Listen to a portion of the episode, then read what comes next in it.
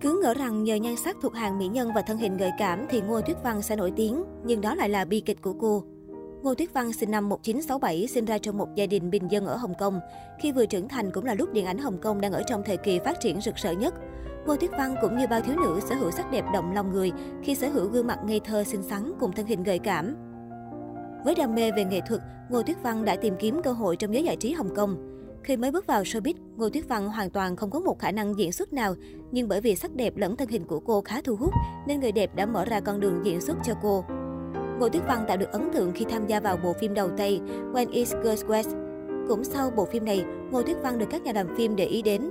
Tiếp đó, cô góp mặt vào bộ phim Gia tộc cùng Lương Gia Huy, cũng tạo được dấu ấn khá tốt. Về sau, Ngô Thuyết Văn liên tiếp hợp tác với nhiều tên tuổi lớn của xứ Hương Cảng lúc bấy giờ như Lương Trự Vĩ, Trương Vệ Kiện, Diệp Ngọc Khanh. Tuy nhiên, các vai diễn của cô lại không mấy gì đặc sắc, khiến nữ diễn viên ngày càng mờ nhạt. Không lâu sau, Ngô Tuyết Văn tình cờ gặp được Vương Tinh, đạo diễn, diễn viên kim nhà biên kịch nổi tiếng với dòng phim hài, bài bạc xã hội đen, đặc biệt là dòng phim cấp 3. Trước Ngô Tuyết Văn, Vương Tinh đã đưa Khưu Thục Trinh, ông Hồng, Diệp Tử My, Lý Lệ Trân vào con đường đóng phim cấp 3 và trở thành những tên tuổi lớn đến tận hiện tại. Tuy nhiên khác với Khưu Thục Trinh và Diệp Tử My, chỉ sau vài bộ phim cấp 3 đã trở nên nổi tiếng được nhiều người biết đến, thì Ngô Tuyết Văn lại không có cơ may đó. Sau vài bộ phim tương tự nhưng vẫn không bật lên được, Ngô Tuyết Văn quyết định dừng đóng phim cấp 3.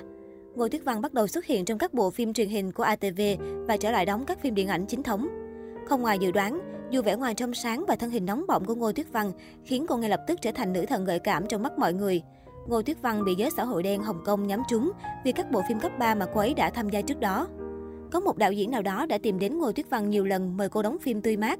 Dù Ngô Tuyết Văn đã thẳng thắn từ chối người này, nhưng ông ta vẫn cứ cố chấp. Thế là vào một buổi tối khi trở về nhà, Ngô Tuyết Văn bị một nhóm người lạ mặt hung hãn lao vào đánh cô, khiến Ngô Tuyết Văn bị gãy ba chiếc xương sườn cùng nhiều thương tích khá nặng. Sau đó, nhóm côn đồ này bỏ mặt Ngô Tuyết Văn nằm bất tỉnh nhân sự. Việc Ngô Tuyết Văn bị hành hung được cho là do xã hội đen trả thù, do nữ diễn viên không chịu nghe lời đóng phim. Sau sự việc bị hành hung cũng như hiểu rằng những mặt đen tối của làng giải trí, vì vậy cô kiên quyết tuyên bố từ giả làng giải trí vào năm 1997 sau khi tham gia bộ phim Quán trà những người bạn cũ với vai khách mời cùng viên khiết doanh. Sau khi giải nghệ, Ngô Tuyết Văn sang Anh du học ngành thiết kế nội thất rồi trở về Hồng Kông. Đến năm 2001, cô kết hôn với Dương Tông Diệu, doanh nhân có tiếng trong ngành in ấn sau 8 năm bên nhau. Cả hai lần lượt đón hai nhóc tỳ chào đời, một trai và một gái.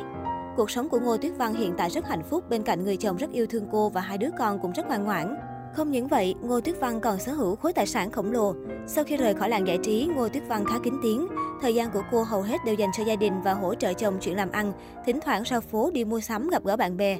Gần đây, Ngô Tuyết Văn bị truyền thông bắt gặp khi đi mua sắm trên con phố trông rất giản dị. Bên cạnh đó, nhan sắc của mỹ nhân một thời vẫn ngày một đẹp trẻ trung hơn so với tuổi, khiến nhiều người ngạc nhiên.